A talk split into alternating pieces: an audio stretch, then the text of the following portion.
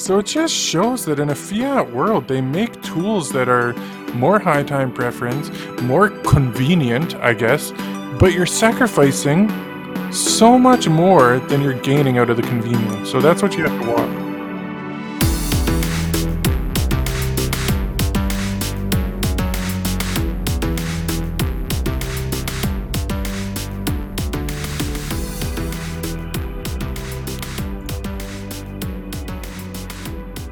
Hello, everybody, and welcome back to the Why Bitcoin podcast, the podcast where we question everything, but mainly why Bitcoin.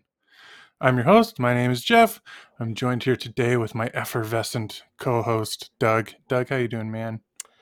It was the best of podcasts. It was the worst of podcasts. It was our podcast. It was everyone's podcast. Have you read that book? No, I have not. Dude, how many times have you heard that line and then not? Do you know what it? Do you know what it's referencing to? That's a Charles Dickens book, I believe, isn't it? It is, yeah. But like, it was the best of times. It was the worst of times. I never understood that. If you read the first paragraph of that book, you're like, oh, it's talking about now. But it's talking about like, it's talking about when the queen and shit was like running the world and having a great time, and all the poor people were just getting wrecked.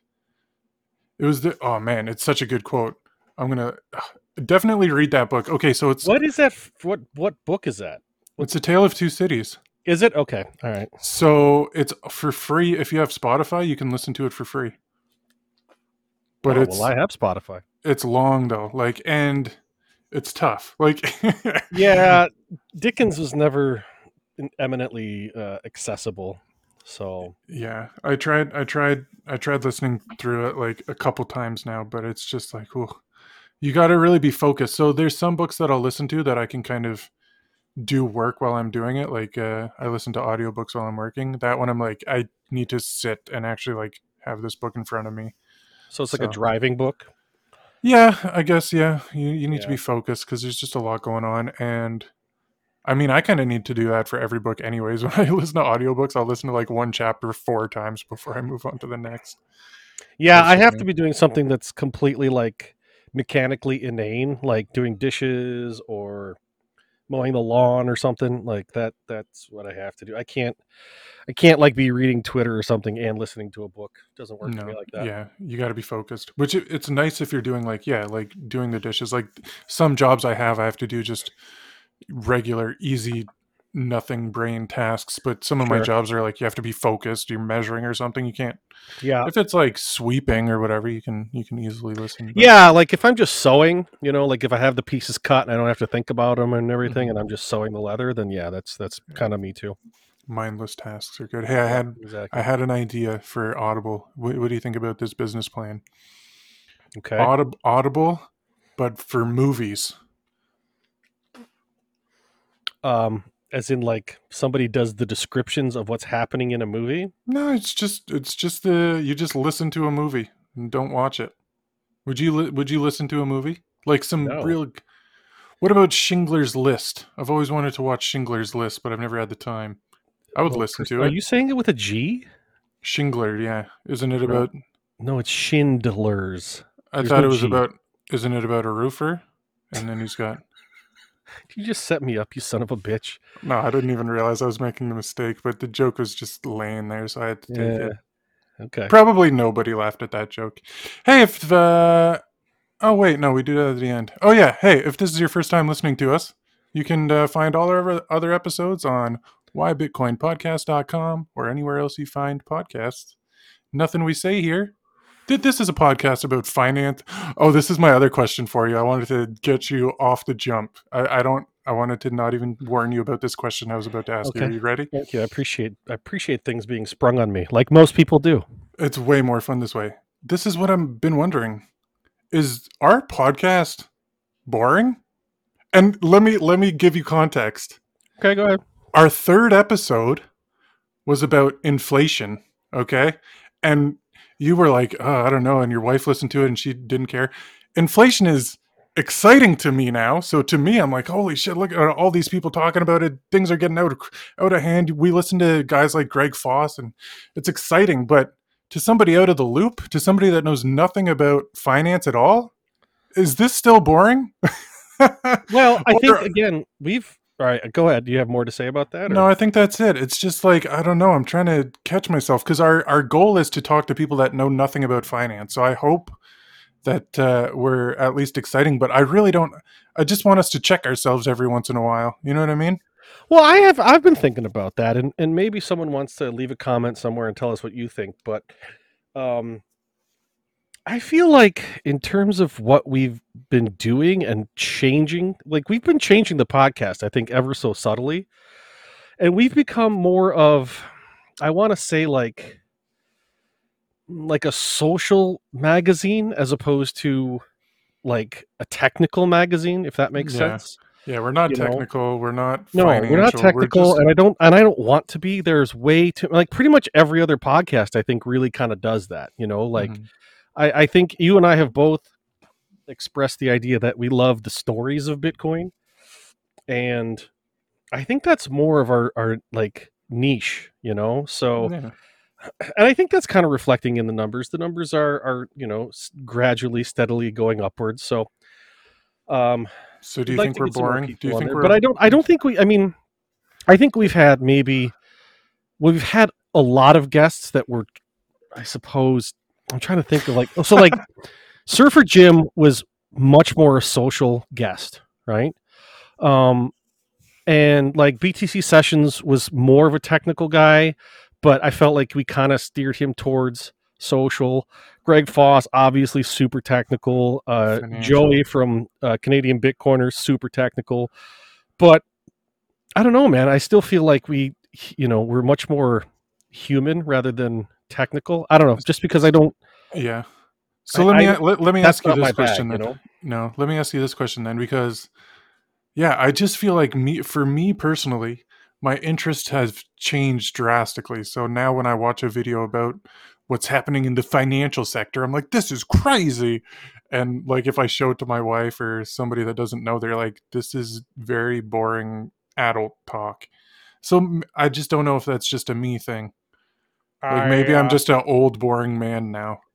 I want to say that's just what happened. Pretty much you, because I appreciate things because they affect my life, but I am not fascinated by them. Like I will never be interested in like the reverse repo situation. Like, well, I know it exists, but like I still can't wrap my brain around it, and I just don't care. Like, yeah, not that shit, but just like I don't know, Biden signing a new $1 trillion thing. Like, this is fascinating. This is crazy. Can you believe this is happening? Oh well, I always paid attention to news like that. That was. But did you know what it meant? Oh sure. Oh okay. I knew it was a lot of money was happening that no one had the ability to pay for it. I didn't understand how it got paid for. Yeah. That was a result of me becoming a Bitcoiner and learning about, you know, the Fed and everything else. But I knew that, you know. Like, I think I've said this before, but like my social, you know, so in America, we have what's called Social Security, right? You pay into it for like 40 years or 50 years, and then you retire at 60. Well, it used to be 65. I think it's 69 now. I think they bumped it up. But anyways, inflation's everywhere. Right. But like I knew even like when I was 18, I remember telling my friends, like, you and I will never see Social Security. It's gone. It's not going to happen. And sure as shit, it's like, it's out of money, I think, in 15 years, which is like technically 10 years before I could retire and grab it. So I knew that, like, so all of that stuff, like, I understood that it was all bullshit, but I didn't understand exactly how it worked. If that makes sense? Yeah, it does. Yeah. You just knew something was wrong, but you didn't really understand it. Right. Doesn't it feel good to like be in the know? No, it's worse. You're not wrong. It's man. 1,000 times worse, dude. It's so bad. You're absolutely because now right. I can start to predict things. Like now that I know history of fiat and like how history has gone, and like, and I understand things like, you know, inflation and where the money is coming from and how it's just like all of that just makes it 1,000 times more anxiety ridden. It's horrible. Ignorance really is bliss. It's so true.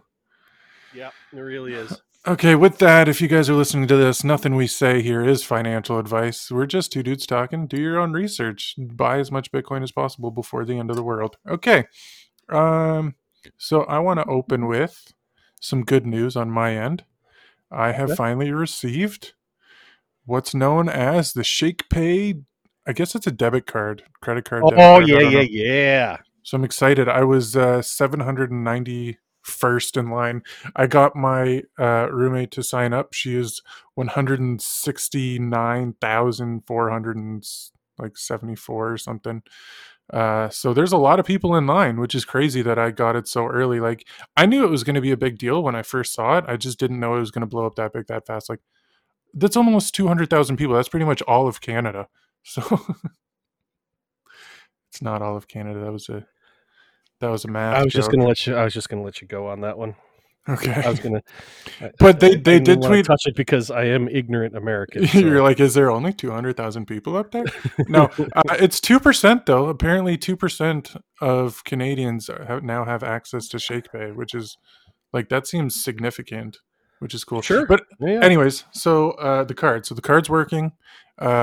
I've never used. So you open the app and it says connect card to Google Pay, which I've never used Google Pay. I guess if you had an Apple phone, you could use Apple Pay. Okay. Yeah, so you have to link it to that, okay? I had never used one of these things before, but they're everywhere, and I know a lot of people use them. So I was just like, yeah, I guess I'll bite this bullet, like whatever. So it was actually really easy, which when things are easy, it's a little concerning. It's like, wait a second.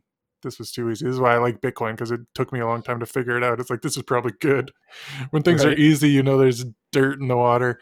But anyways, click, click, click, accept, confirm, yep, all these things, I'll accept that.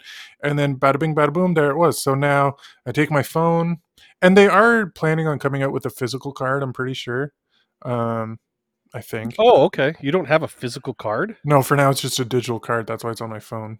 Oh, that's so weird. Okay, yeah. They're still a new company, man. They've only been around for like less than I know. No, I'm not even commenting on them. I'm commenting on like just me being an old man that like still likes physical things. No, so. Yeah. Well, and so herein lies the issue is that the first place I went to go use it was at the grocery store. I bought like $200 worth of groceries. So I got like a loaf of bread and some milk. That's an inflation joke. Okay, so... so I went and I'm like, hey, I've never used this before. She's like, yeah, people use the Google Pay thing. So I was like, okay, let me try it. I tap it. It doesn't work.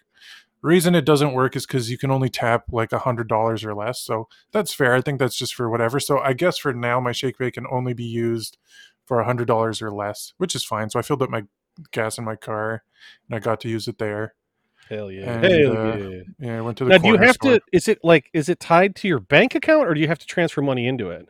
So ShakePay, it's similar to PayPal, right? So you can transfer money from your bank into it, and then that money is sitting in your ShakePay account, which is where on the original app, it's like, okay, now you have money in ShakePay. Would you like to buy Bitcoin with this money in your app? And then from there, you can send the Bitcoin away. Okay. Speaking of which, two things. This is concerning to me about ShakePay. One, this is annoying. Right, I'm going to let you go for a second. I'm going to mute myself. I just want to listen to this. Go. Okay, well, the one thing that's concerning to me, and I guess I'm going to out myself a little bit here, whatever, it's not a big deal. I had $1,000 worth of Bitcoin, okay? And when I sent it was $1,000.01. So it's like, oh, this is worth of Bitcoin. They said, oh, you're sending $1,000.01 worth of Bitcoin. That's over $1,000. Can you tell us where you're sending this to? And I was like, this isn't cool. I don't want to know this. I don't want you to know where I'm sending it to. So it gives you four options, a wallet, unknown, something. So anyways, I just put, I'm sending it to, it says, are you sending it to your wallet? Which is very concerning. If you're using ShakePay and it asks that, don't tell them you're sending it to your wallet. So I guess I'm kind of outing myself here now anyways, but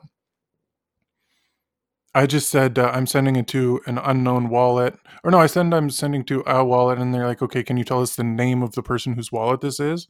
I'm like, what the hell? So I just put Joe Dirt. And then they asked for an address.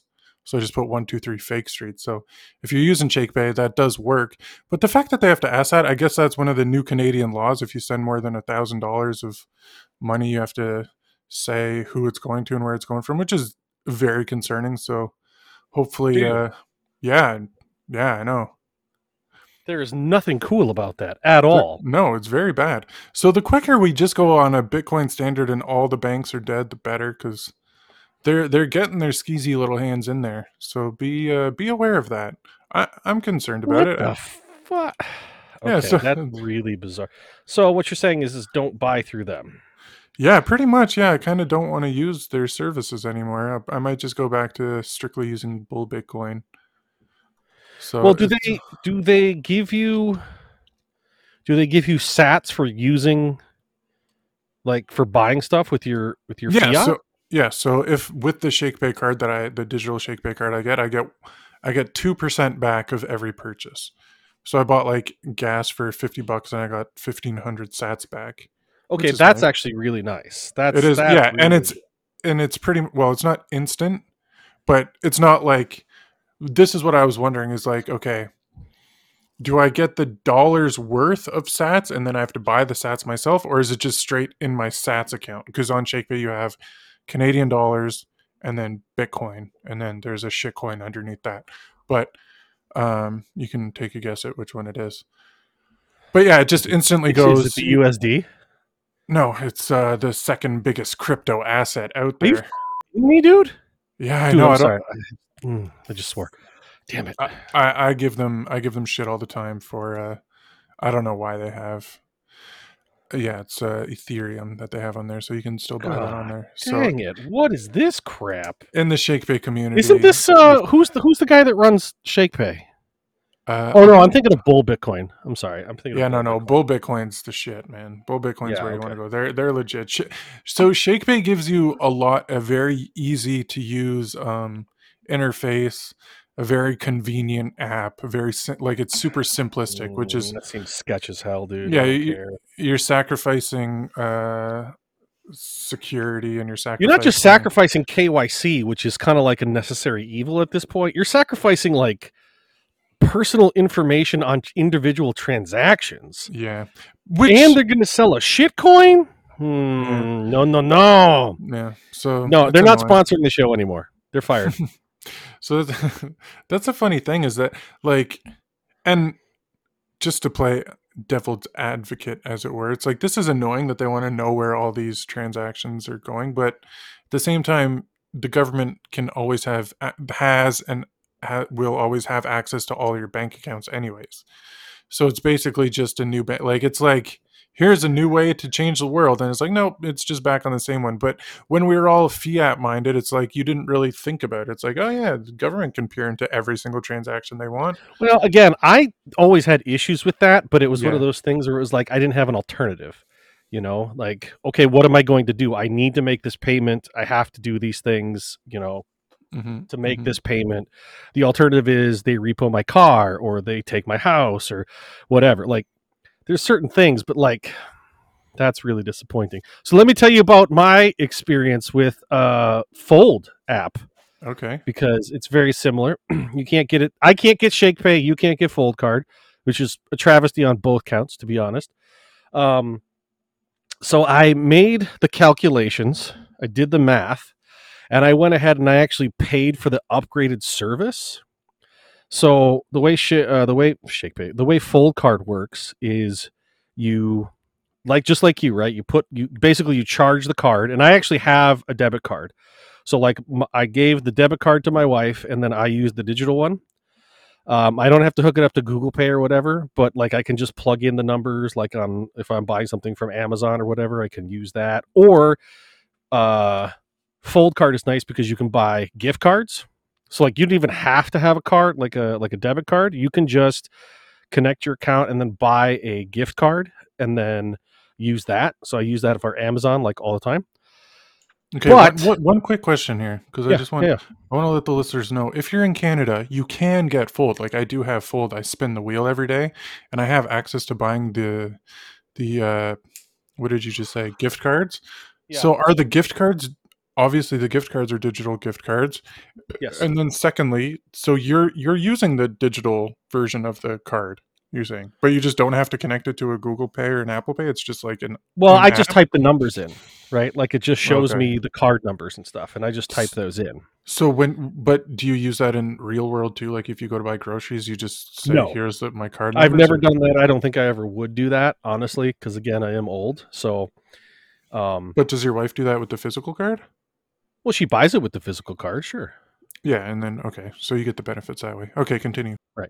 So, so they have they have a free card that you can get where you get 0.25% back, and then you can spin for a larger percentage, right? And then if you get the upgraded one, you're guaranteed 1% back on everything, and this is all in sats, which is great for me. And then you can also spin, and I think the spins are better if you have the upgraded account. Plus then you get more time. So like with the free card, you only have an hour to spin, and then you kind of lose the opportunity to spin. With the upgraded one, you get like 24 hours to make the spin, and you get like extra spins every week or something like that. But the point, I think, really for me is I did the math on it, and because I actually saw somebody else post this, and they were like, I just cleared my. It took them like 2 months or something to basically pay for the upgrade in sats. And he's like, everything else from here on out is just free sat, like gravy sats, you know, like it goes really, really quick. So, I'm just loving it, dude. I'm like, and I'm doing stuff like I'm paying like our insurance on it. I'm paying, my internet bill, paid that, got sats back on it.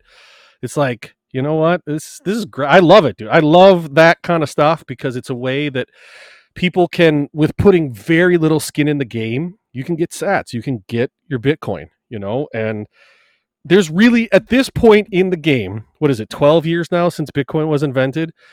There's literally no reason you should have no sats at this point. Get ShakePay, get Swan and get like $5 a week or whatever it is. Get Fold card, spin your way. Like every day they give you at least five sats pretty much every day, you know?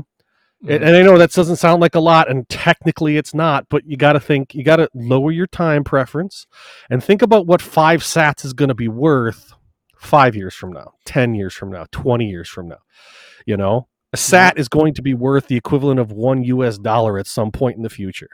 Mm-hmm. So you want to just win $5? All you got to do is just download a free app. So you want to know what the other benefit of ShakePay? Dude, I get 1,000 sats a day for just shaking my phone.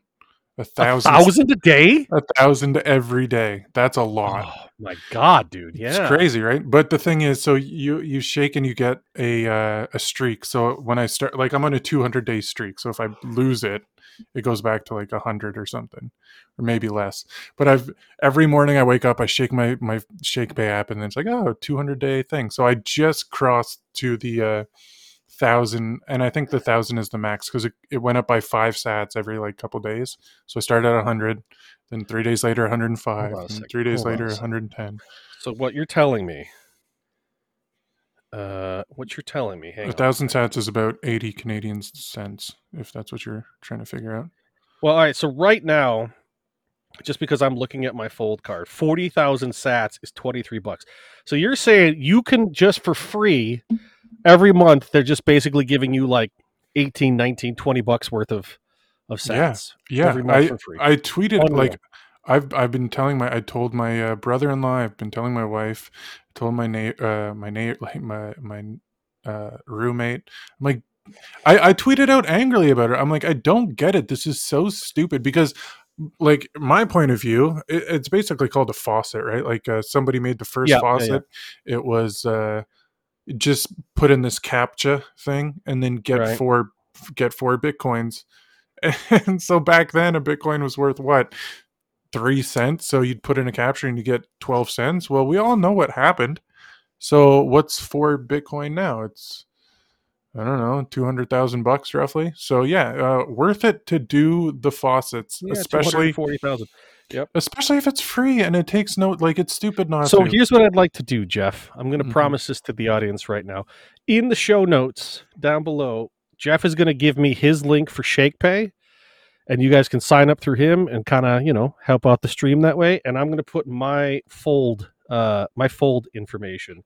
So you can sign up for Fold or you can sign up for ShakePay. And then we'll find out who really has the more followers. Is it Canadians or is it Americans? What's USA, great? Here's USA, another. Here's another. USA, crazy. USA.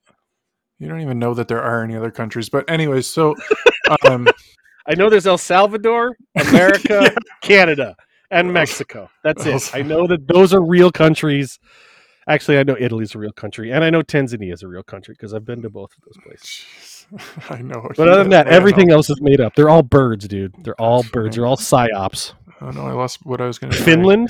Finland's fake as hell, bro. That's not a real country. I want to go with their wooden shoes and shit. No way. Yeah, there's lots of countries. God, Americans are so obnoxious. Okay, so the one last like positive point for ShakePay as well. I know, like, they're very like, if there was a pros and cons, if I made a pros and cons list about ShakePay, it would be like very heavy pros that are like so good.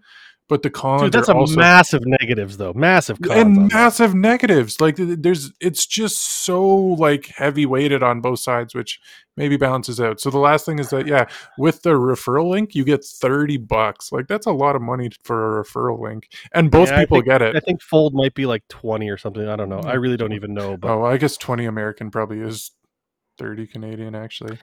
I think you got to worry about that a little bit, though. If they're giving you that much away for free, like that's without, you don't have to buy anything with that, right? Like you can just get that streak going and get 1,000 a day or whatever. Yeah. Okay. So I guess this makes me nervous, dude. Like this will go into our new.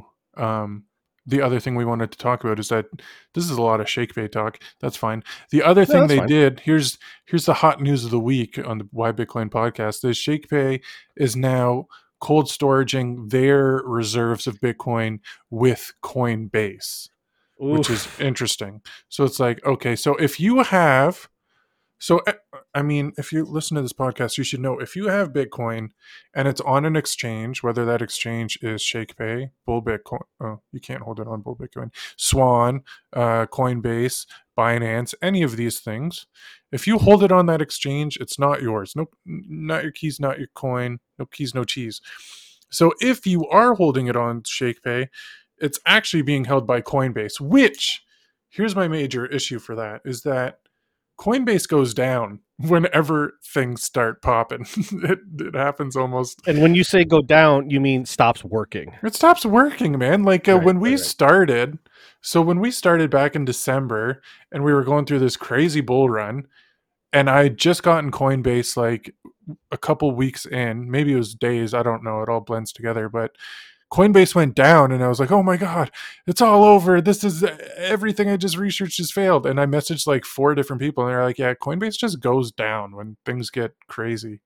So they still have had all these years to figure it out and they still suck. And it's probably going to happen again around this December. I bet you anything, but we'll see.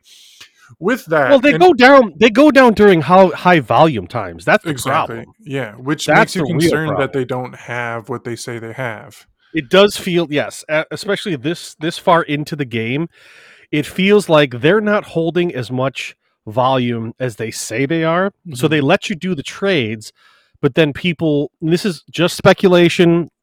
I'm not casting aspersions on anyone. This is just purely my opinion. It is not fact at all. It's covering my own ass. It does feel to me that they're selling Bitcoin that they don't have necessarily. And then they shut down when people start taking out too much. That's what it feels like. Mm-hmm. Yeah. That's what I think happens too. So that's why my, I withdraw from my ShakePay or whatever exchange as often as possible and send it to somewhere. Now, do you have here's a good distinction. Do you have a limit on when you can, on the stuff you win? Do you have a limit on what you can withdraw? For example, like Fold card will not let me withdraw my sats until I break 50,000. Yeah, I know. I saw that on Fold. I don't know why they do that. I haven't tested it on ShakePay. I think it's because I'm pretty sure they cover the fees. Yeah. So they don't want to lose a ton in fees, which kind of makes sense to me. That's fair. Like, I don't have a problem with that because, again, it is so easy to, like, you know, pay all of your bills and stuff on it that it's like, you know, especially now that I've upgraded. I went from like 9,000 sats to 40,000 sats in like 3 weeks. It was nothing. I know, it's exciting, eh? Yeah, it it's great, dude. It's good to get those sats. Ah, dang it. Now I'm the swearing guy. Oh, it's ridiculous. Fiat. I'm winning. Oh, fiat everything. Okay, so, man, we talked a lot about ShakePay and Fold. This is like a big ad for them. That's fine. Is there anything else you want to say about ShakePay or Fold? No, you said you had two friends about them. So, you with it, though? No, this is a different story. This is going to make you angry. This is another one I want to catch you off guard with. This is going to make you maybe quit the podcast. Are you ready? Did you shitcoin? No, I didn't. But here's the thing. Then we're good. We're fine. So I told you, that's the only rule I have. You start shitcoining, I'm going to end the podcast. But my stance has changed. And here's my stance. That's fine. Here's my stance, okay? I have two friends. I'll just say two friends that are both pretty well orange-pilled, okay? Like, they understand Bitcoin is all that is going to make sense in the future. That's where you should hold your money. That's what you should do. But they're both gambling, like aware of the shitcoin casino and what it is. And it's like, yeah, I don't know. I kind of want to play this game. And so all I said was like, it does, like, here's my, I'm saying like a lot. My thing is that in my head, it's like the best gamble you can make is just, so they both want to put like $50 into the shitcoin casino and see what they can do, right? And $50, $100, something. It's like, okay, yeah, maybe buy $20 of some shitcoin and $30 of another shitcoin and see if you can flip it and see if you can make some sweet gains. And with that, I'm just like, that's fine. If it's $50, I think the real problem with shitcoins that maybe this is different for you, which is why I'm asking you. But for me, it's like, I don't want somebody to get tricked into thinking Litecoin is going to be the future of finance or Ethereum is a true hard money that they should put their money in. As long as people are aware that Bitcoin is what is way different than everything else, and they're aware that the shitcoin casino is just that, a casino, then I have no problem with somebody taking a small sum of money, small comparative to what they think is small, and having fun, I guess. You know what I mean? And I'm just like, yeah, if you want to go for it, go for it. But then my other thing is, here's my two things. One, make your unit of account Bitcoin. So if you're trading for dollars and you're like, oh, look at all the dollars I made, it's like, it doesn't matter. If Bitcoin just went up like astronomically high and you made a couple extra dollars on your shitcoin, you just lost because you would have won by just holding Bitcoin. And then two, I forget what point two was. Here, why don't you rant a bit and tell me how wrong I am for letting these people do these things? I'm going to go absolutely apeshit on you right now. But just keep in mind that it's a small sum of money. Let me just put it this way: stop calling it, for semantics' sake, stop calling it the shitcoin casino. Okay, because when you think about it, it isn't like you're taking money in when you shitcoin. You are not taking money from some large, faceless, nameless conglomerate where they all have like perfect 401ks and they all have good teeth and suits, okay? When you shitcoin casino, this is what you're doing, okay? You're going down to the seedy end of town and you're playing a craps game in the street. And there's some hobo bum with his last $2 that he throws in, and you throw the dice, and you take money from the hobo bum. That's what you're doing. You're not taking it from some corporate, you know, Trump casino bullshit. Okay, number one. That's number one. So can I comment on that point first? No, let me just make my second point first. Okay. Do what you just said, but now say, you're only doing it with Bitcoin. What would you say? What do you mean? Can you rephrase that? Sure. If let's say I wanted to go gamble at an actual casino and that casino took Bitcoin, what would you tell me? I'd say if you wanted to gamble, go ahead and gamble. With my Bitcoin, you think that's a good idea? No, I think it's a terrible idea, but I think you should. Of course you do.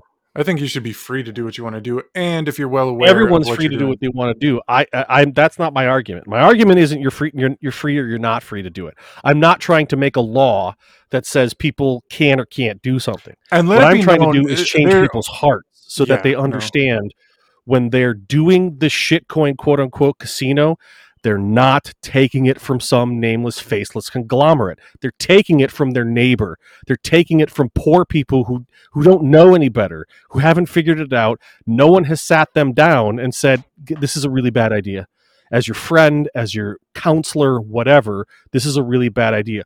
All they see are these influencers. They see the media. They see all this bullshit that says, oh, I'm making massive gains, bro.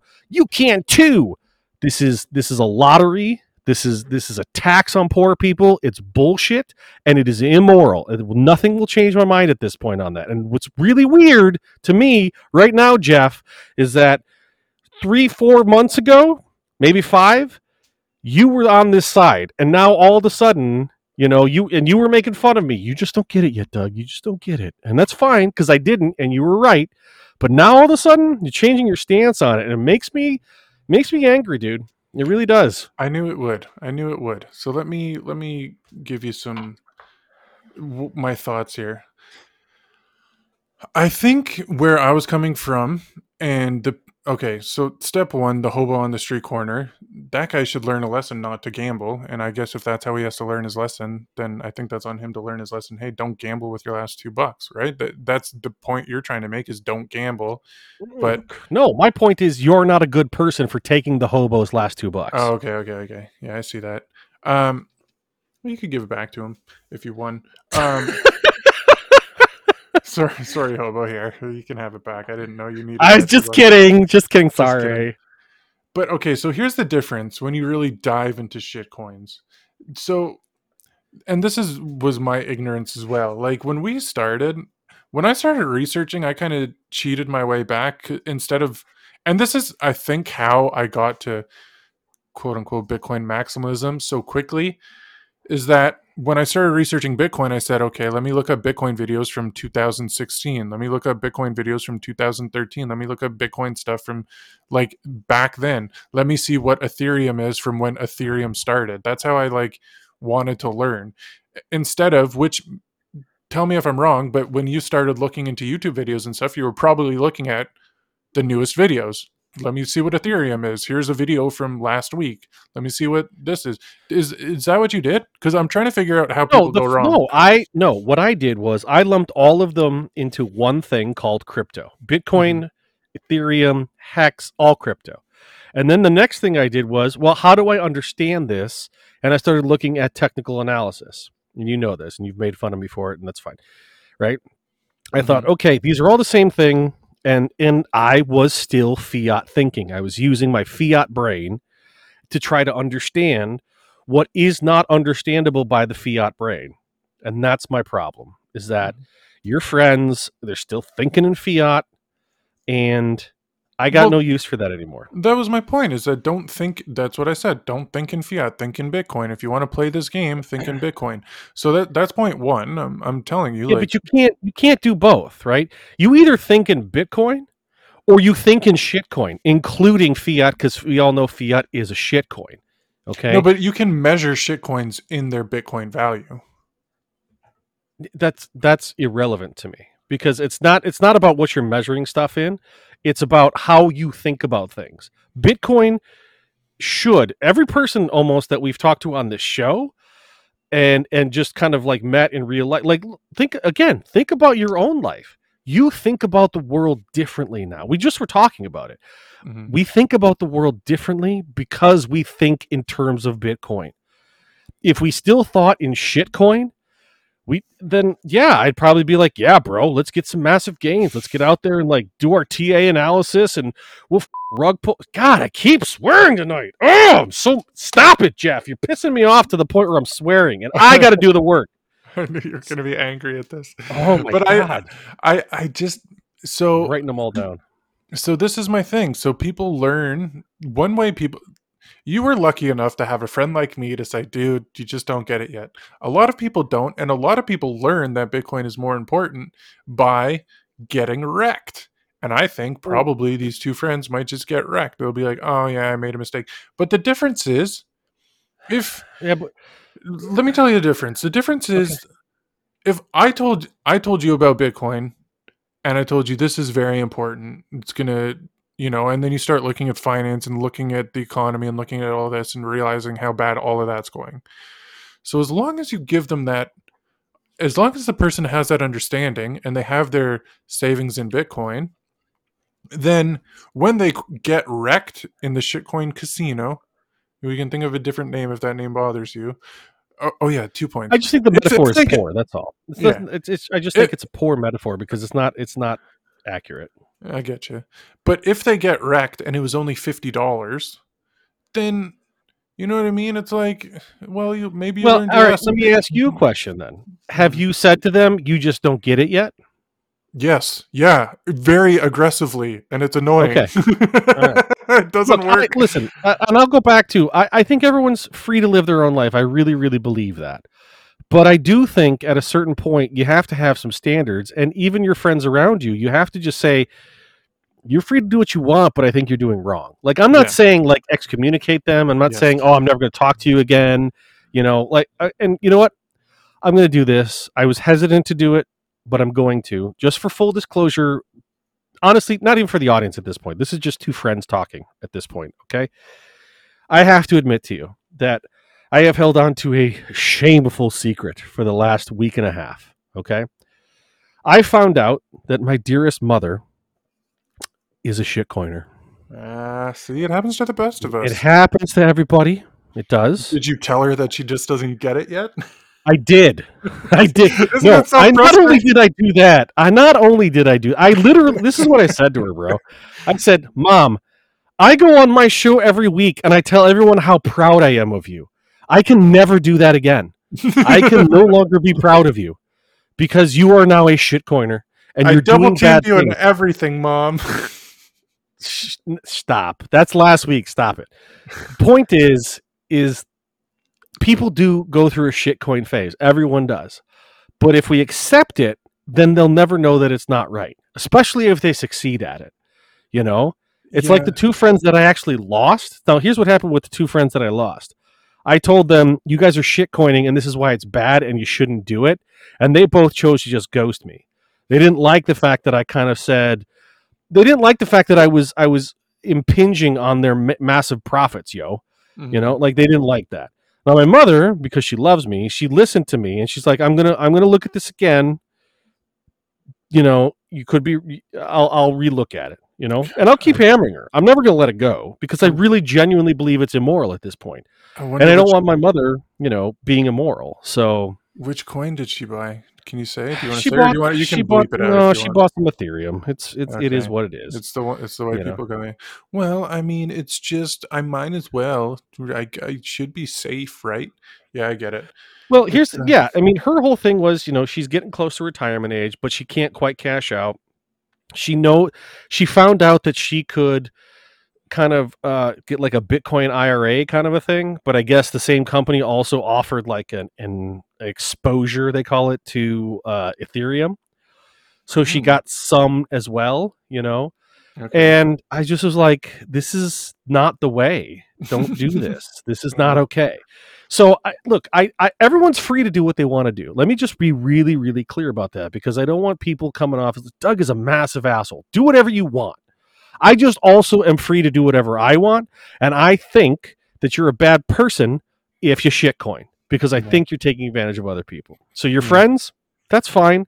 But I think they're being a bad person. Not that they're a bad person always. They just don't get it yet.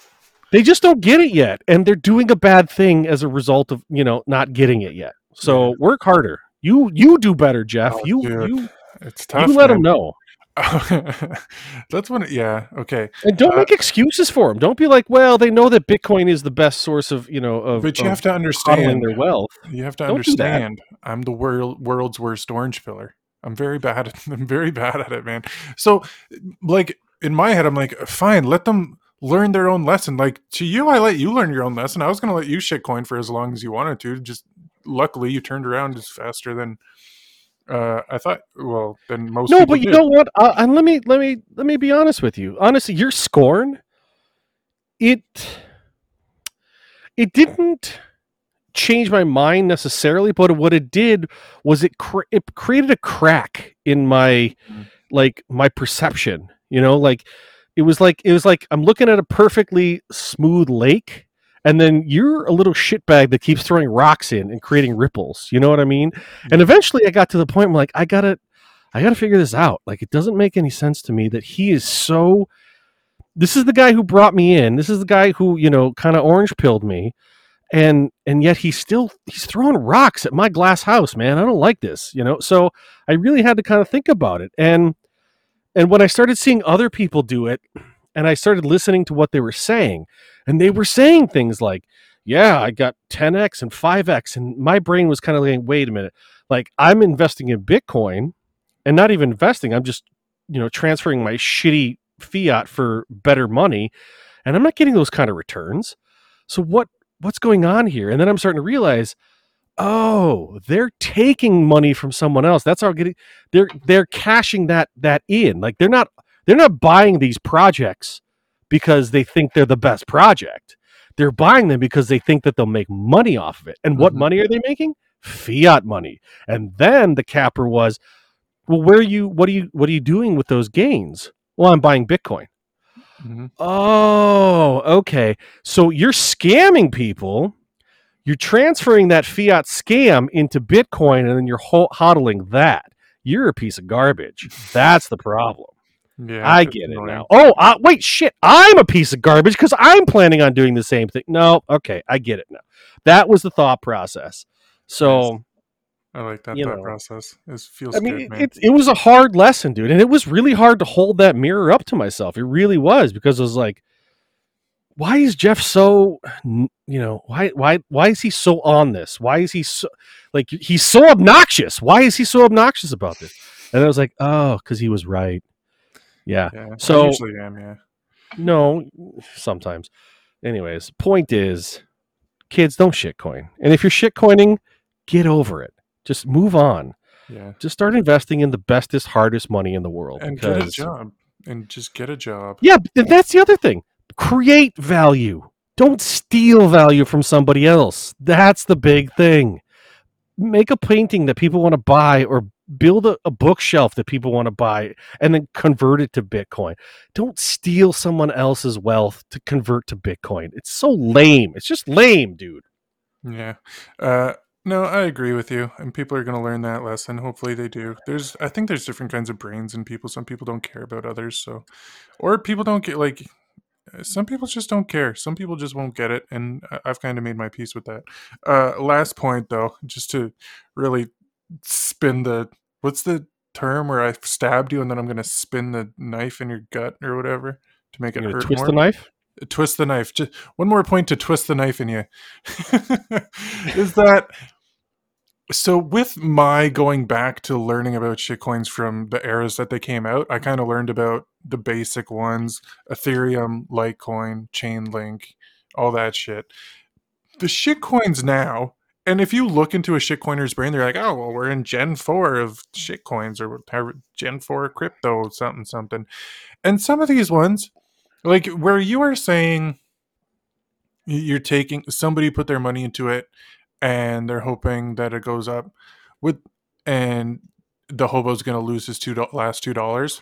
With some of these shitcoins, like the really obviously stupid ones, like SafeMoon or Cum Rocket or whatever, like even those are probably outdated now. Shiba and Doge, all these ones that people, well, Doge is actually controversial. I guess some people still actually think that's worth something, but the really stupid sounding ones, like, you know, an ass clown coin or whatever it is, you know, it's like people. Nico says that they're going to run out of names for shit coins before they run out of shit coins, which I think is hilarious. That's very funny. But yeah, I mean, people know what they're, I would really hope people know they're getting into it, and if they don't realize that ass clown coin isn't the future, then maybe they deserve to have their money stolen from them. You know what I mean? Like, oh, that was my first one. But yeah, like, I don't know. So just, it's the people that are like your mom. Oh, well, Ethereum might be important, or somebody looking at Cardano and, oh, well, this is the future of whatever. And it's like, no, man, they're all shit coins. They're all just, you're just buying. So number go up and then you put it into something. Yeah, it's all just variations on a theme, man. It's so all... as long, yeah. So I just think the different generations, if you're just playing the dumb ones that are like really stupid, I think that's a different class. And so that's where I'm just like, okay, well, just play the stupid game. If you want to play the stupid game, I guess everybody's going to learn their lessons their own way, right? So, well, if you're teaching somebody how to drive, you have to let them hit the tree. Otherwise, they're not going to know to hit the tree. Right, yes, because everyone should absolutely crash a car before they learn how to drive. It's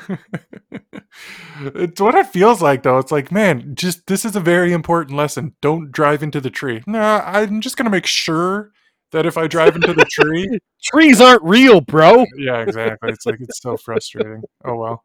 People are going to have fun in the shit.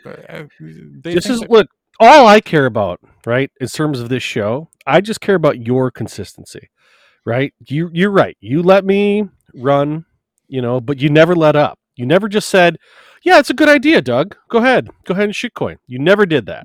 Oh, yeah. So as long as you're not doing that with your friends, then you're being consistent and I can appreciate it. Yeah. Like I said, everyone's free to do what they want to do, but that means I'm also free to do what I want to do. And what I want to do is tell you shitcoining is bullshit. You shouldn't do it. And you're being a bad person. So stop it. Yeah, all right. There you go. That's a good shitcoin rant. So yeah. With this show being consistent, that's important, but I also want to, I don't know. I think, we're going to evolve in our Bitcoin life. And I'm trying to be more open-minded, bro. No, it's not that. It's just like, it's realizing everybody's different. I think me and you hit a lot of the same points because our brains work in very similar ways. We've lived similar lives. So we can understand, no, why wouldn't you just get a job that creates value and provide for your family and do moral good things? And there's people that are just have gotten bad. I mean, I want to say no. I think I don't know what other word to use. I don't think it's that. Oh, dude, I got to write that number down. Hold on a second. 51 something. 5110 maybe. I don't think it's that they've gotten fiated. I think it's because society has taught them that there is such a thing as a free lunch. Yeah, that too. And they bring that to this brand new table that nobody really understands. And then they're like, well, I'm going to get mine. And then again, you see these influencers out there, that are, let's be honest, I would say 90% of influencers are being paid by a company to look rich so that people will buy their shit coin. Yeah, I really believe that. Did you see the BitBoy Crypto? Somebody posted up his advertisements for. Oh, yeah. He's getting like $30, like for $30,000. For like a tweet, you create a shitcoin, you give BitBoy Crypto $30,000 and he'll tweet out about your shitcoin. That's how these games are played. So that's the game you're playing. It's all fake and it's all stupid. And Bitcoin is true. Honestly, as much as I don't like the fact that he's probably more crypto than Bitcoin, I would love to have CoffeeZilla on. Have you ever watched him? No, I still haven't checked him out. You should probably check him out. He does some really good, like investigative work. He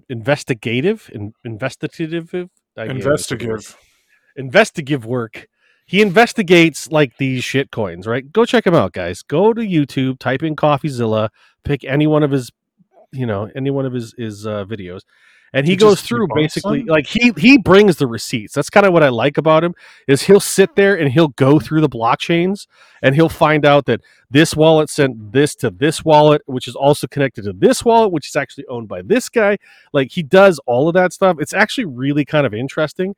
It's sad to me that he hasn't really come out as a maximalist because he knows better at this point.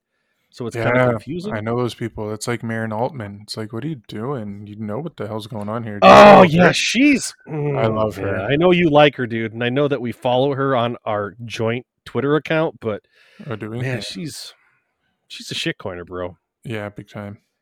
Yeah, that's I'm not a fan.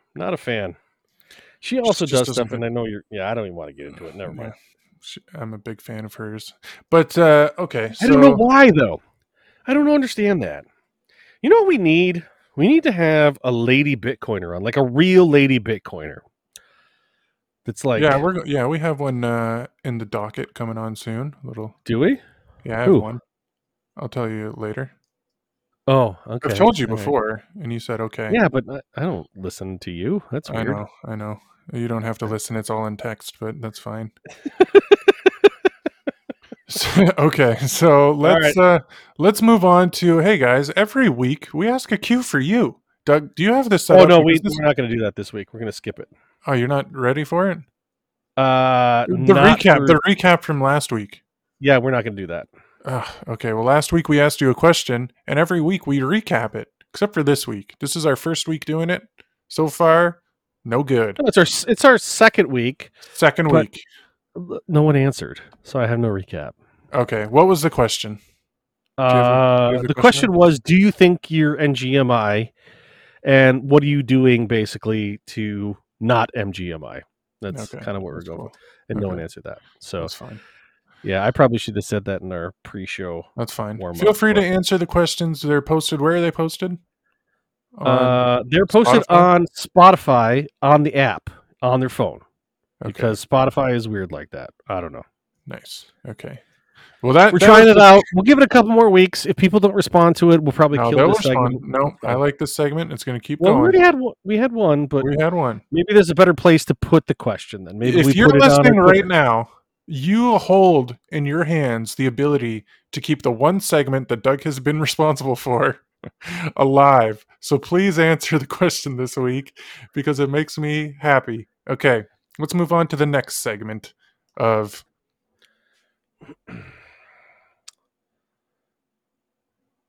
Okay, good.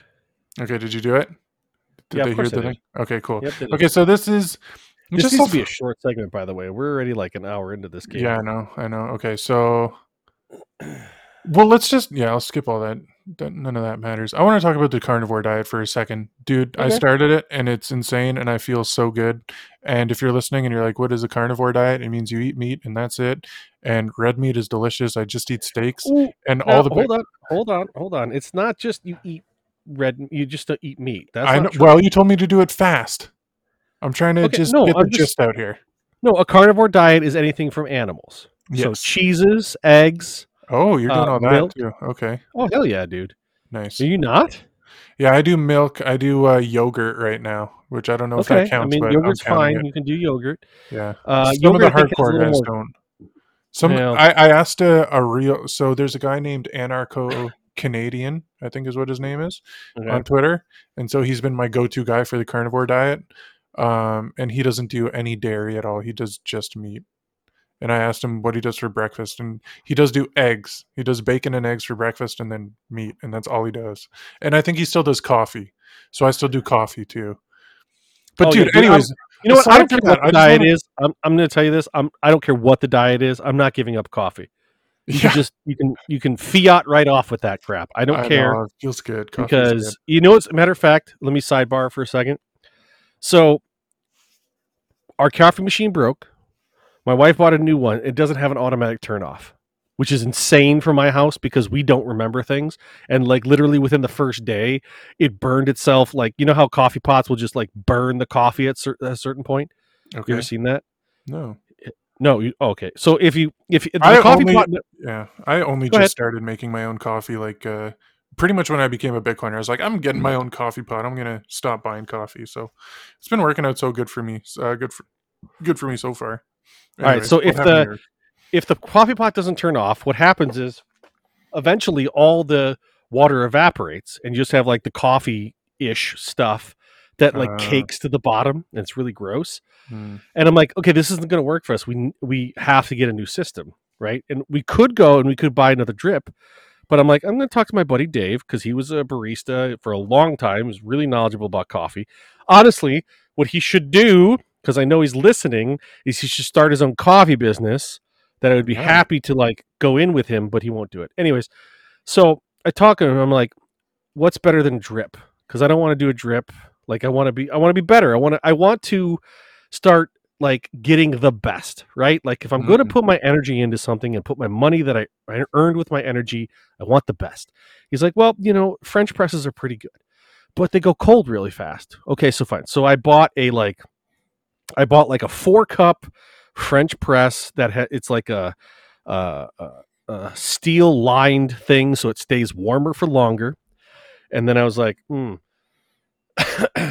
gonna need a hot water maker, but I don't want to boil it like on the stovetop.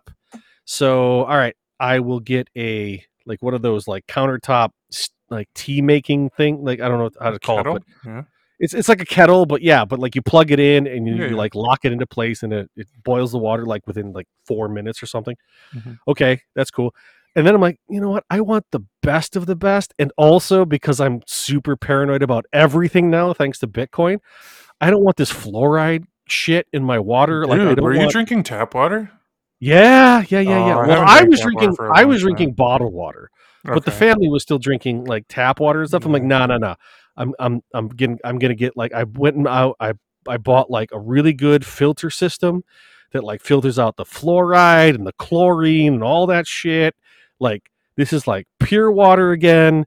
So we're going to use the pure water into the boiling thing, into the French press to make. And I had some today. It was really good. Like nice. It was really like low time preference is best time preference. 100%. Like you get the best quality product on a low time preference of all. Yeah, dude. Honestly. Absolutely. Yeah. It's so good. Yeah. Eh? All right. Okay. So tell me about your carnivore experience so far. Well, I just want to say one thing. Cause the tap water thing was weird to me for a long time, and like right? I don't consider myself a crazy conspiracy theorist, though. I mean, now I kind of do, and now I'm kind of looking into it and seeing how actually crazy everything is. But before I was a crazy conspiracy theorist, we just had moved to a town where the tap water was disgusting. It was like hard water, and it had like extra stuff in it to make it even drinkable.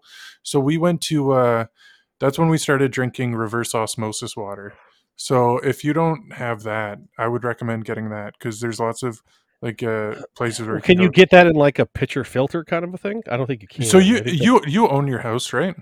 Yeah. You can get somebody to install an RO system in your house, and you should. Yeah, I'm not going to do that. It's not that expensive, man. You should.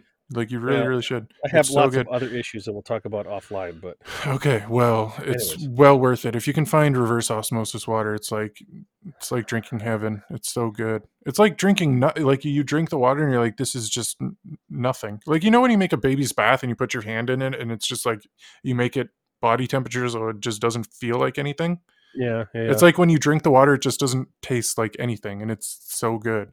So it just tastes like cold if it's cold, and it's awesome.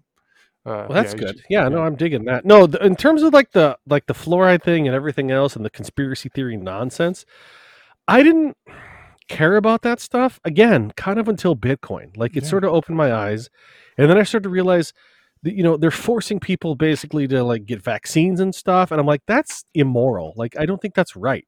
And then I started to realize I think making people drink stuff that they didn't consent to, that's also not right. Yeah. Like that's kind of that was my logic this morning, or not this morning, like, at the beginning of this week. Yeah. And it was like, I don't, why do I need to have fluoride in my, like, honestly, how much fluoride are my teeth actually absorbing in the 2.5 seconds that I'm gulping down some water? Why is there fluoride in the water, man? Yeah. It doesn't make any sense. It's making the frogs gay, but, or maybe it's making the frog gaze. I don't know. But the point is, I'm just at a point where I want everything to be on my terms now. Yeah. Like that's my point. So with the carnivore diet and with it being on our terms, like what I do is I like to put my brain back like 10,000 years ago and think of how those people lived. And yeah, they were just drinking stream water probably, and they were fine. And they were moving around from camp to camp to find meat that they could eat, and then they'd set up a colony, and then once all the meat was gone, they'd go somewhere else, and there's still colonies today on the planet still doing that. So, and the Mongols, there are still Mongolians that actually live this lifestyle. Yeah, like there's plenty, man. There's lots of tribes all over the world that just eat meat. And this is what I want to say is, as far as the fiat world goes, there's one thing that I'll never forgive now that I've started this, and I'm like probably about a week in. I'll never forgive whoever it was that told me that red meat was bad for you. And here's it. Like, I feel so freaking good. It's like every day. So what I've been doing, I make a steak for lunch, or I make a steak for dinner, I eat it, and then I make another steak and I slice it up and I put it in the fridge and I bring it for lunch the next day. And every time I'm like, a meal is coming up, I'm like stoked. Like, I don't know if it's my animal brain just getting excited that I'm going to eat meat, but also, yeah, like it feels good. Your stomach, like, yo, screw bread. Like, I don't know if I'm ever going to eat bread again, because like the way your stomach feels when you're done eating, it doesn't feel like you're full. It just feels like you're not hungry. And that's how you're supposed to eat, by the way. I agree. The carbs, you know, I'm torn on it. Okay, so from my perspective, I started doing carnivore. I wouldn't say strictly carnivore, because like real carnivore is like. Listen, yeah, we're both modified. It's fine. Yeah. But like, just for the audience, you know, like real carnivore is like you eat like offal, right? OFFAL, which is like, you know, the kidneys and the liver and like all that stuff. And the argument is that all of the proteins come from all of the animals, so therefore you have to eat all of the animal, right? Like all of the stuff. If you want to get a full balanced diet, you have to eat all the parts of the animal. I'm not there yet. So I guess I'm not technically, you know, like I'll whatever. But the point is, I think the biggest thing is you got to lower your carbs. Your carb intake is ridiculous, you know, like it's, and for me, I've been doing it for like 2.5 weeks, I think, officially. I'm down like 12, 15 pounds. Like, you're just eating. Guy. I'm a big guy, and I'm down 15 pounds. And yeah, some of it's just because my caloric intake is a lot lower, but also I'm not exercising. But don't you feel more energized too? Like, yeah, I'm not lazy. I don't want to oversell it, because you know. I don't know, dude. My brain is like buzzing every time I eat. I'm like, oh, I feel so good. I want to go. I have heard that from other people though. That are like, I think I was telling you, my buddy Justice is, he's doing mostly keto, and I kind of went like, he and I decided to do this together, and so he's keto and I'm more carnivore. Keto is basically just no carbs, right? No, keto is anywhere from 20 to 50 grams of carb a day. Okay, so. But for me, I've actually found it easier to just X out, like, so like, I just like, I used to what I was doing when I was doing keto, maybe like 2 years ago, maybe, I would try to make like meat and then a side, you know, so it was like zucchini or some low carb, you know, kind of thing, like broccoli. We ate a lot of broccoli or whatever. And it's, first of all, it's way easier to make a menu, because it's like, oh, it's a steak. Yeah, I know. I love it. Or it's a steak and an egg. You're done. You know, like, it's so super easy. It's good for me, because I'm lazy that way too. Yeah, so I'm curious about if that's bothered you. That what's that? The fact that, well, I mean, for anybody that doesn't know, you were somewhat of a chef, right? So is this kind of bothering you that you don't get to make and all these cool different like dishes and stuff? Or it's hard. It is actually. From that standpoint, yeah, I do feel a little. But I no, you know what? It's, if I really engage my chef brain, what I've done is I did a So like, again, because I'm kind of modified carnivore. Like I did a ribeye with slices, like right and seared on the grill. I don't do reverse sears or anything like that. I hate sous vide. You can. Oh, that's interesting. Okay, so the guy that I'm talking to, that's all he does. He loves his sous vide. He says it's the best. You know why I hate it, honestly? Because it's so high time preference, it's ridiculous. Like, I'm just gonna stick this meat into a bag, and then I'm gonna sear it 1 minute on each side, and then I'm gonna have some skills. Okay, I've always thought this even before I was Bitcoin. I think sous vide is like the most high time preference, and now I have a different language that I can use that with, but. People can probably, if you can cook a good piece of meat on a hot piece of steel, and you can do that effectively, you are a chef. Oh, if you put your meat into a bag of water, and then you wait until it's cooked, and then you just turn your burner up to 9 or 10, and then you sear both sides, that's not a chef. That's ridiculous. Anyways. Okay, can I just pat myself on the back for a second? Yeah. So I bought a stainless steel pan. Okay. Because I never had one before. I just had nonstick pans, which apparently nonstick pans are really bad for you too. Who knew? Yes, they're awful. I also have gotten a cast iron. I have a cast iron as well, so I was going to ask you, cast iron or steel, stainless steel. I could do either, but I would go cast iron 100 times out of 100. But it's okay. So thing number one is it's just a little bit harder to like.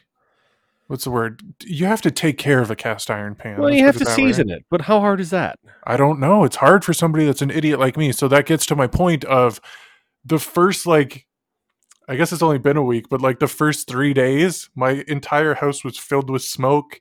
I was lighting up. True. That does happen for me too. I'm not. I literally set the fire alarm off. It was a mess. We had to open all the windows and like blow it all out. I'm like, I don't know what I'm doing. Luckily, people I live with are like, yeah, well, it's okay. You're trying your best. So I appreciate and love that.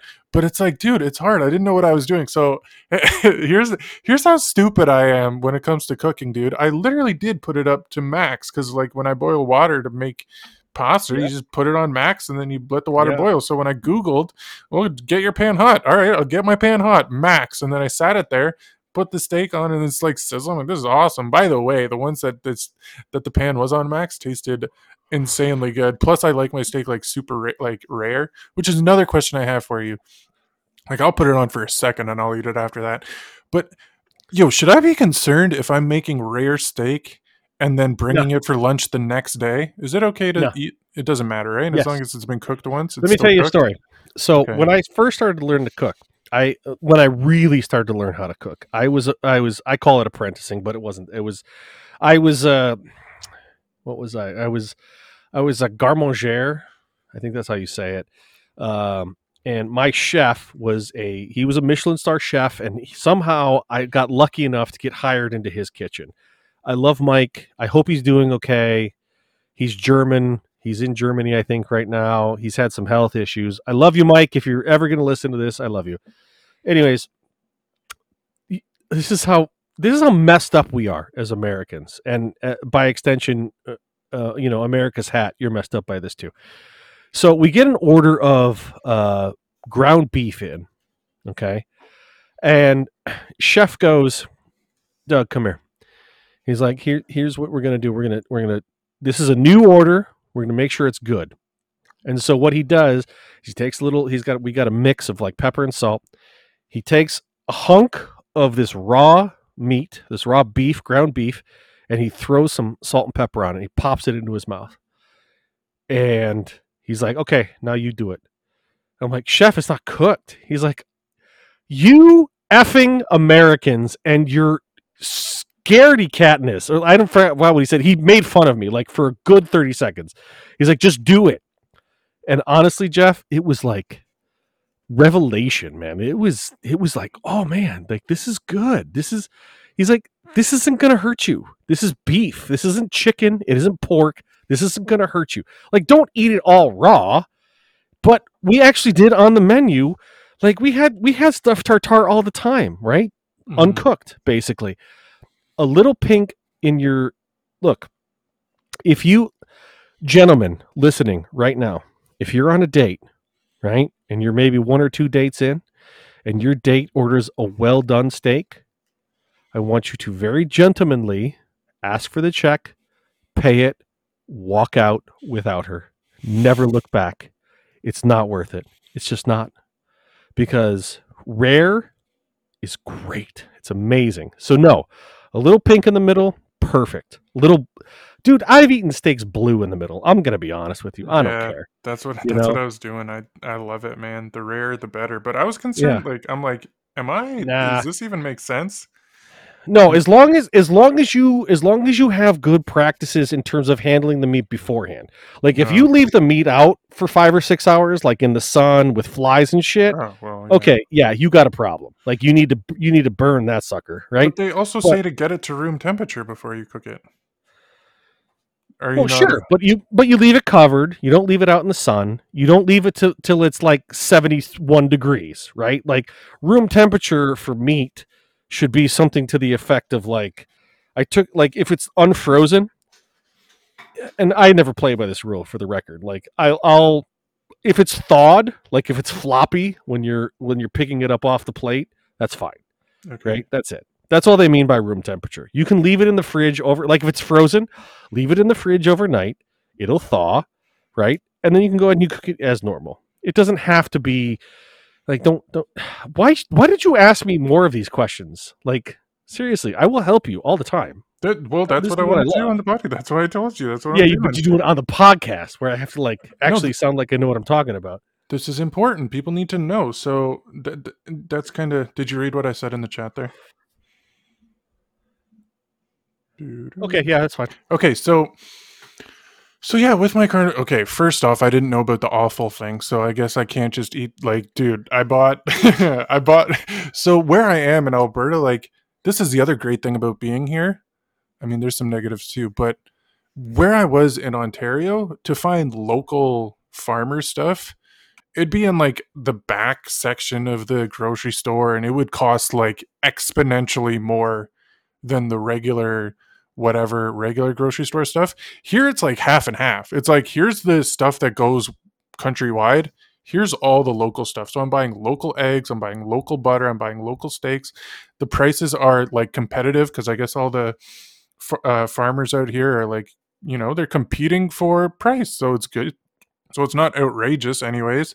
So I bought like these, I don't even know what the slices or cuts are. I should probably learn what the cuts are, but they're definitely not liver. I'm not gonna lie, dude. I still have problems with the cuts. Okay, but so at first I was buying all the same cut, and then I'm like, I guess I can just get different ones. And like, my mouth is literally watering thinking about some of these things. They're so good. It's so like, I'm so mad at the world for making me think that red meat is bad for you. It's just so frustrating. I can't believe you fell for that though, dude. Like, did you never have a good burger? No, I did, but I mean, burgers aren't good for you, but it's because of the bread, right? And well, no, I mean, look. Everything in moderation, right? Like, unless if all you eat is burgers, yeah, you're gonna have a problem. But, like, dude, no. But, right. Okay, so when I was carnivore, what do you put on your steaks? Just salt and pepper. That's it. Oh, have you ever melted some blue cheese on it? No, I don't do blue cheese. Oh, I mean, okay. So here's another critical error I made. I didn't have butter, so I used margarine, and I'm pretty sure that's a sin. Oh my God! What are you talking? Oh my God! What? I know. I didn't have any other options. I was stuck. I came back. Why did you literally just take arsenic and inject it straight into your veins? It's so bad, you Canadian nut job. What is wrong with you? Margarine. How bad is margarine? Why do you even have margarine in the house? It's poison, dude. I know. I don't know why well, it's easier to spread, man. Time preference. Butter. I will cross borders and pimp slap you. Why is it so bad? Why is it so bad? Because all it is processed oils. It's not anything natural at all. Like, it's not natural at all. At all. Yeah, and that's the goal. Like, being a Bitcoiner, you want to make your life more natural. I'm so mad at you, right? Like, I'm more mad now than I am about the shitcoining, honestly. His mic broke. I think it just fell off. We might never see Doug again. That's fine. So that's fine. So yeah, I mean, becoming a Bitcoiner, all it should do is open your eyes to the fact that you need to look at what you're putting in your body, what you're doing with your life, what you're spending your time doing, and then you'll realize that what you're eating is bad, what you spent your time doing is bad. Like, it's all junk, and it's all from a broken money system that made you think in a way that didn't make sense to you. And I think this is another thing I want to talk about. I think that's something to do with a lot of, like, we've seen a lot of people have depression, anxiety, all these mental problems, and it's because you're not living a life that, like, a human was born to do. When you just go out, do some hard work, eat some real food, stack some real sats, you know, you just feel better. When you're eating margarine that's just pure poison, processed stuff, when you're working a job you hate, when you're sacrificing everything for simple convenience, all of a sudden everything comes so easy to you, but then you're not being a fulfilled person. Your life has no meaning if everything is so simple. So if you eat better, you work harder, you give yourself purpose, you're going to feel better. And that's just what Bitcoin's done for me anyways. Does that make sense to you, Doug? No, it does. It does. And I've been taking notes here, and I just, okay. You don't have to necessarily get, like, the chef in me has been completely triggered. So I have to say this, okay? So, like, you don't have to go out and get, like, grass-fed butter. I think grass-fed butter is better. Like, I think, like, you can actually taste the difference in grass-fed butter. If you can't get it, get actual natural butter. Never buy margarine. What are you even thinking, bro? That's insane. Like, do you know how easy it is to spread on toast? It's yes. So easy. You know how easy it is to spread butter? Here's the other thing people don't really understand, okay? You can take a quarter of butter, right? A quarter pound of butter, which is usually like a stick, okay? You can put it on a butter platter with a cover, and you can put it in your cabinet. You don't have to refrigerate it. It's not necessary. Okay, so I had issues with that because I thought you could leave it out too, but I had butter out because I was like, well, I'm just going to not buy it, and then it went moldy. Have you ever had moldy butter? What did I do never, wrong? I've never had moldy butter. I put it in a one of those Tupperware containers. Was okay, that my problem? Yourself a nice, look, honestly, could have been where you were living. Like maybe there was something in the walls. Maybe you were breathing something. I don't know. Yeah. But like, I was concerned. I've never had that as an issue. If you get a butter tray or I forgot what they're called exactly, but it's like a little plate with a little lid on top. I think a butter platter is what you said, and I think that's a great name. Butter platter. Okay, we're going to call it butter platter. But you do that, and you put it in your cabinet right next to your cups or your coffee cups or whatever, your plates. You don't refrigerate. You don't need to, especially if you use it often enough. Like, don't let it sit there for like 5 years and expect it to be good, right? Because honestly, what it'll do is it'll break down between the fats and the whatever's left in the butter kind of a thing. But gotta go butter. Here's another reason why you should use butter, especially with your steaks. Oh my gosh, let me tell you something. Oh, I got another question for you. Don't let me forget. Okay, and I'll do that. I'll answer it. But if you haven't had browned butter, yeah, have you ever? Oh my. Well, God. I watched a YouTube video on it. I'm like, oh God, this looks too difficult. It's not. It's really not. It's a low to medium heat, you know, and you go ahead and you just brown that butter up. And then you just like sprinkle it like fairy dust across your perfectly done steak. 3 to 4 minutes on a side. That's all you need for a steak, by the way. If you have a 1-inch steak, you put that on a grill or on a flat iron. 3 to 4 minutes per side. I prefer grill personally because then you get that nice char. But 3 to 4 minutes, like literally set your clock. I just did this 2 days ago. You take a steak. Right, I had a nice New York strip. I took a steak. I literally set my clock for 4 minutes exactly. 4 minutes go off. I flipped the steak over. 4 minutes again. 8 minutes done. And then you take that and you put that brown butter over the top. Ooh, son, that is better than sex almost. I'm gonna tell you right now, it's hot. It's hot. Ugh. Okay. I'm sorry. I'm back. What happened? Where did I go? I don't know. I was thinking about it. Did I embarrass myself? I might be right there with you. I'm right there with you. It's so brown butter good. Over steak. Brown butter over everything is actually really good. Oh, good. Just eating good is good. Eating exactly, garbage, dude. Like eating garbage makes you feel like garbage. It's true. This is one of the biggest things. When we argue about what fiat world has taken away from us, the ability to cook well. I mean, think about this, okay? From a historical standpoint, okay, cooking really hit its pinnacle with escoffier in French cooking, okay? And what was French cooking? It was rich. It was decadent. It was like every flavor, every bite was just like the pinnacle of explosions of flavor, right? That was escoffier cooking. And what Escoffier did is he organized the kitchen in a way that was possible, right? And to me, that's the way cooking really should be. It should be every bite is this explosion in your face that you can't help but to stop for a second and appreciate it. That's the joy of being a chef and watching someone have that, and then having a chef and being able to eat their cooking. And what fiat has done for us is it has mitigated that to the point where I want a bullshit McDonald's burger that is done on a conveyor belt and everything is the same and it's the cheapest way to do it and blah, blah, blah. And don't get me wrong, those can be nice every once in a while, but real cooking takes time. You have to churn the butter by hand. You have to make the whipped cream by hand. Like, have you ever had authentically made whipped cream, right? Where you take the heavy cream and you beat the hell out of it until it turns into whipped cream. Have you ever had that? I think maybe once as a kid, but I do have to tell you, this is a little bit where we differ because like, I appreciate your love for food. Don't get me wrong. I'm happy that it makes you happy. And the point you made on like when you eat, it should explode and be delicious in your mouth. But this is why it makes me happy is when I'm cooking a steak on my stainless steel frying pan. It's like it's so little. Like I don't love, like, cooking is not one of my passions. Let's just put it that way, right? So it's like I'm not interested in learning all the ins and outs of it.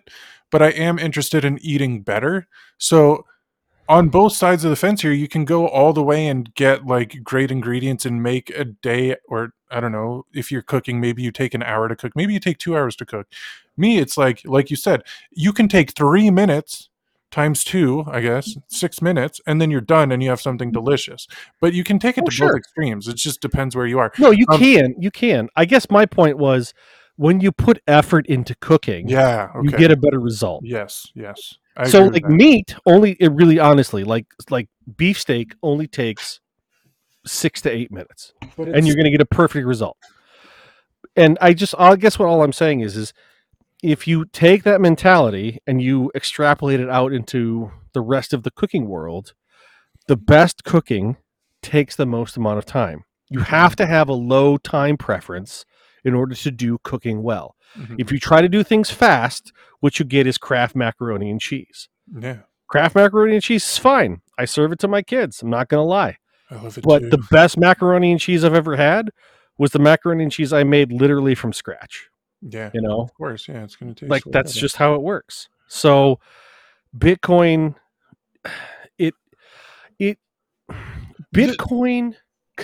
encapsulates the idea that low time preference is the best. And when you extrapolate that encapsulated idea out to even cooking, it comes true. It's just, it's realized as a true thing. You know, that's my point. It's beautiful. It's a beautiful point. Yeah. Just take care of yourself and stop rushing all the time. That's all Bitcoin should teach you. Because you're going to enjoy everything that much more. Yeah. That's my point. Like people, like, I think some people kind of gloss over this, right? They're like, oh, you know, we have to, you know, low time preference, low time. No, but here's what you're trading for the low time preference. You're trading better quality.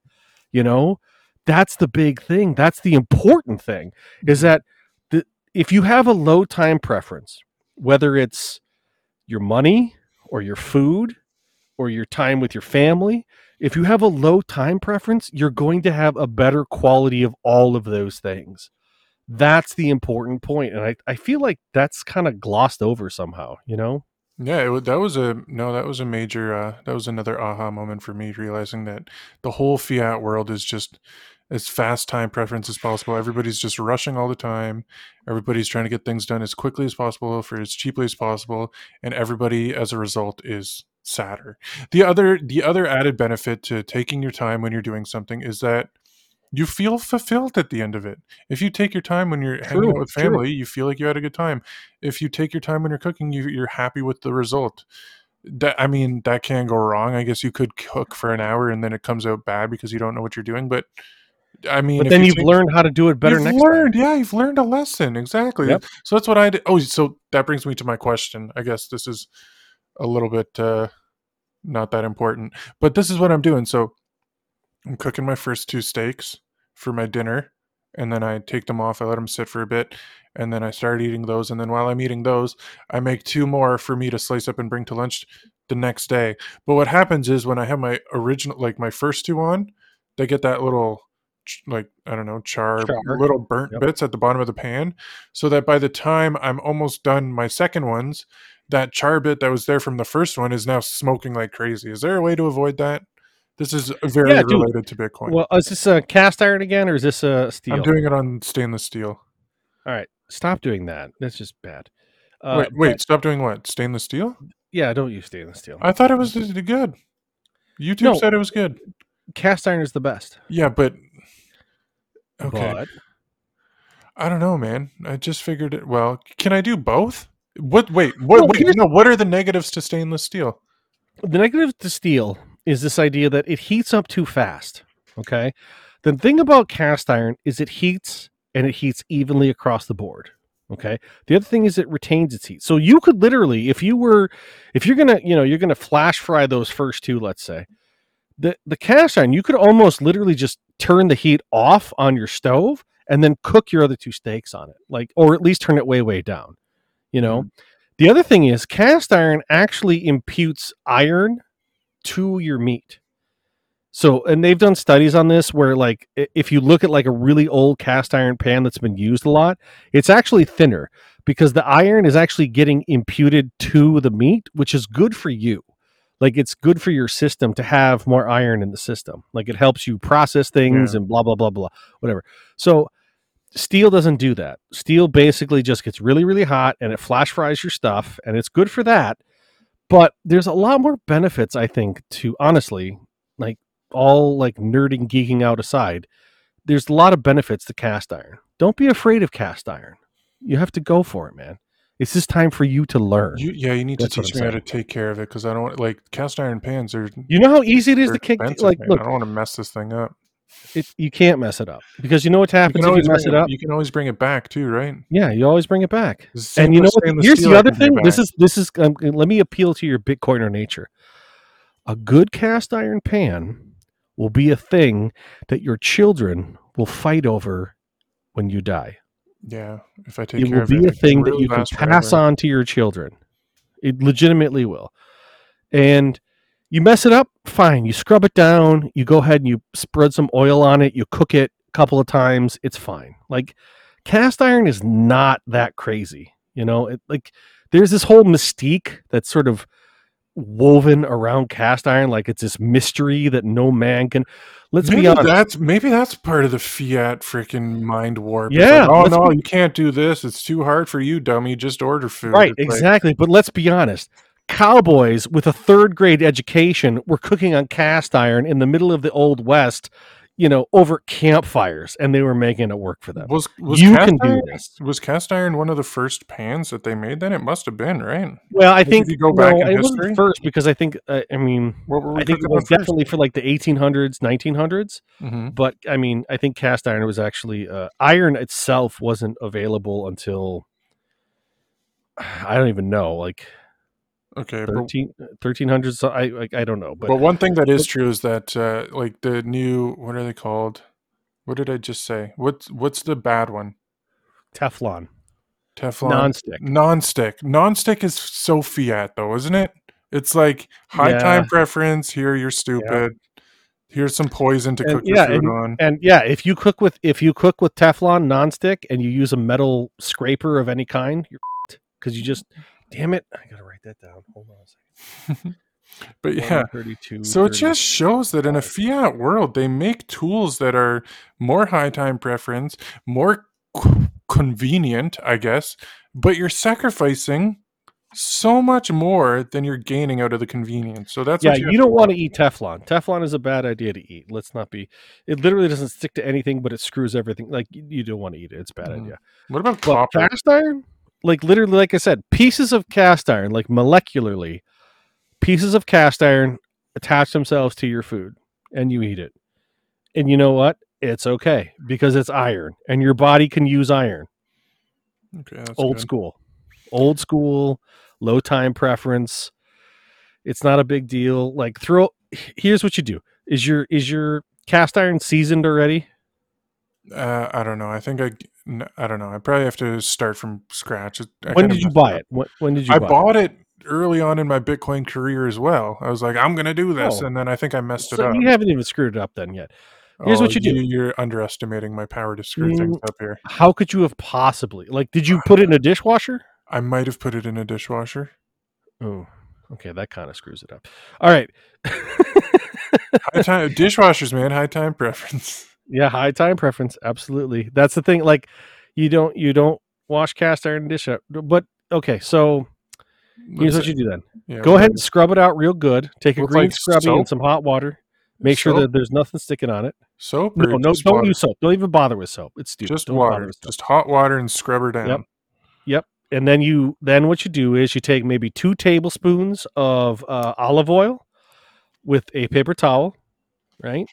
And you cover the inside, right? And then you turn your oven on to like 350, and you toss the pan into your oven, and you let it go for like an hour.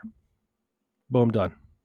And then I can use it. And then from that point, what you do is when you're about to cook a steak, throw like a tablespoon of butter in first. Just go ahead and melt it down, spread it all around.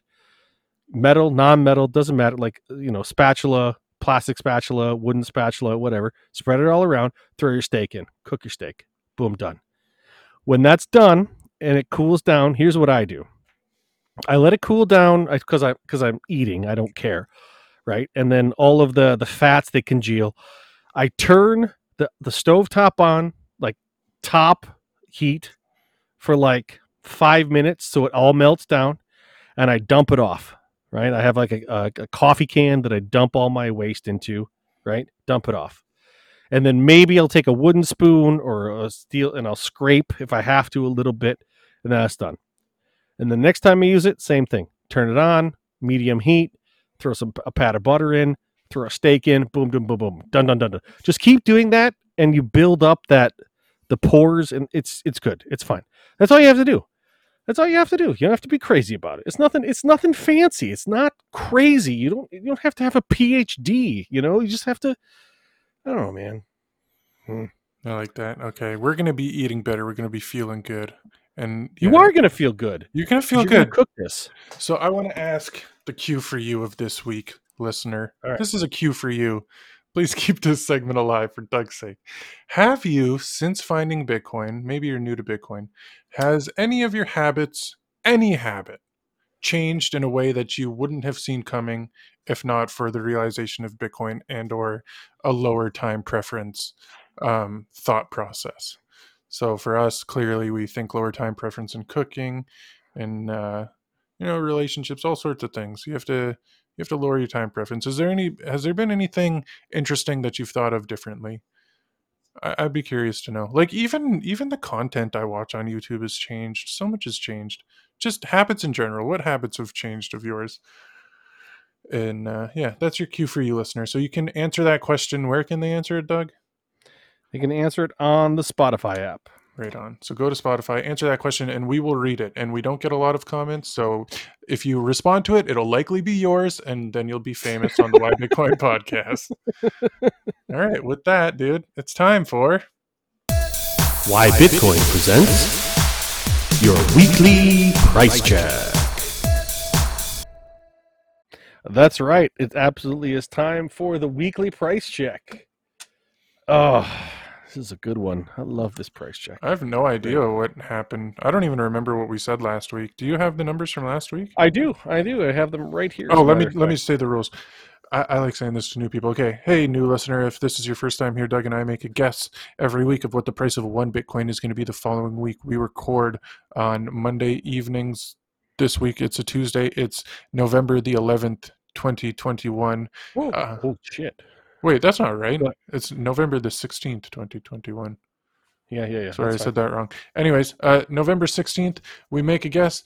Whoever guesses closest to the actual price gets a point. The person with the most points at the end of the season is going to receive a pot. The pot started at 100,000 sats. Every time we have a guest on, if the guest wins the price check, we add 5,000 sats. The pot is currently sitting at 110,000 sats for the end of the season. And the score is currently I should have had this ready to go. The score is currently Jeff at 6 points. That's myself and Doug at 8 points. And our guesses from last week were...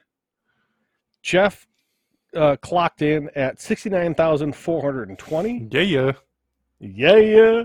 And Doug clocked in at 66,144.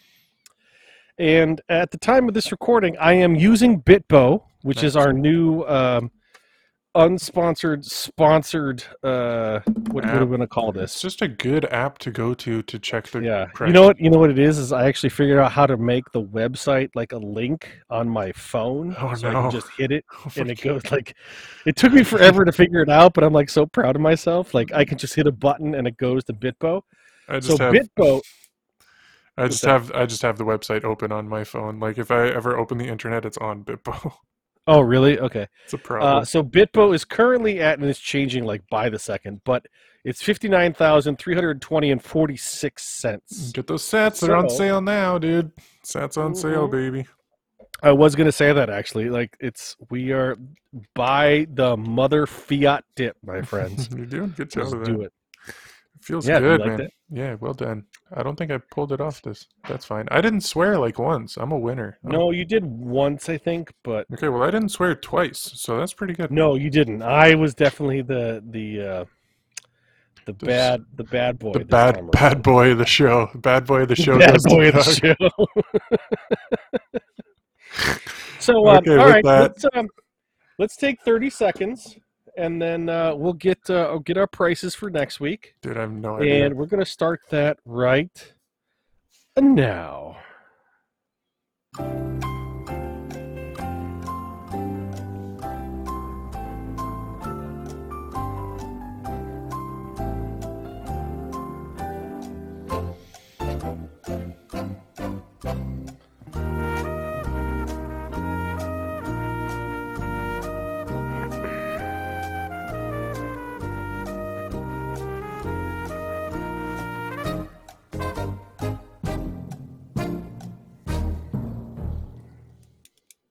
All right. Okay. So you're as the winner, you start, right? I'll go first. It's a weird one. It has no basis in reality, but 62,344 is my guess for next week. Cool. That's a good guess. 62. I could see it being 62. I was going to go 62. I instead went $64,291.99. 64 $291.99. That's right. Yeah. So okay. Doug and I have extreme excellent TA technical analysis we refer to. We see whose TA is better every week. Please follow our YouTube channel to get more excellent TA analysis. It's going to be amazing. We're doing great. I don't think we should have recorded which times we've actually been close to the price because it's not often. We've been close to each other, but we've never been close to the price. Yeah, we're good at guessing what the other person's going to say. Man, you never know with Bitcoin. And hey, the price doesn't matter anyways. Just stack as many sats as possible. And if it's cheap, you get more sats, and if it's expensive, you get more sats. And I'm actually hoping. I never thought I'd say this. Well, actually, I haven't. Recently, I have, but when I first started Bitcoin, I never thought I'd say this, but I hope that it goes back down into the 40s. I'm not gonna lie, because I want to get some more. I think you're dreaming, man. I do too. I do. I don't. We're below 60, but I think 60 is kind of the 60 is kind of the point, you know. This is one thing I didn't say. So this was exciting for me. I got as far as Jeff Escapes Communism go. I obviously switched jobs, so I was jobless for like I think it's going on 3 weeks, and then I had to work, and I finally got paid, so I got to stack some sats, and dude, it felt so good. It felt so good to stack again. It's been so long, so I just wanted to say that my addiction to stacking has finally been fulfilled. It was a while, man. It was a while that I went without stacking, and it hurt. I mean, I'm stacking every day with ShakePay and all that stuff. But this is like withdrawal for you, man. I'm all in again, baby. All in all the time. I get some Narcan for you. It feels good. It feels good to be back to stacking. So, yeah. All right. It was a good show, fun show. Hopefully you guys enjoyed it. Again, if you want to listen to any of our other shows, you can find them all at whybitcoinpodcast.com. We have all our shows there. We also are on... oh, we didn't... That's fine. We're anywhere else podcasts are. Doug, you want to say something about Breeze? Yeah, if you guys want to listen to us on Breeze, you can go ahead and do that. And the nice thing about Breeze is also, first of all, you're using like the Lightning Network to listen to us, but then you can also just kind of like, you know, maybe if you want to throw us some sats because we entertained you a little bit, you can do that. It's BREEZ. There's no, I said E last weekend. Last week I was wrong. It's BREEZ. You just look it up. It's on all the major platforms, and every one of our episodes is right there. You can just do that. So it's cool. Right there, right on. If you want to find me personally on Twitter, I'm at @YBitcoinJ. You are at Bearded Hoddle, and together we are, dude, one of these @YBitcoin _ There we go. So we're there. We got to get back to it. I think we're going to make a new logo and refresh it. Oh, do you think that? I don't. We got to get our logo. What's wrong with our logo? No, it's a good logo. I just think we should make it the Why Bitcoin Podcast, not just Why Bitcoin. We can talk about this off the show. This doesn't need to be on show stuff. We should do more business off air. That'd be better. We got to do any business at all. Okay, so hey, if you enjoyed the show, consider sharing it with a friend. We appreciate all of you for listening. If you made it to the end, that's really cool. And yeah. Anything else? Is that it? Did we do it all? We did it all. Okay. With that, just remember to always ask yourself, why ask what? When you could ask why? What? Okay. Cut.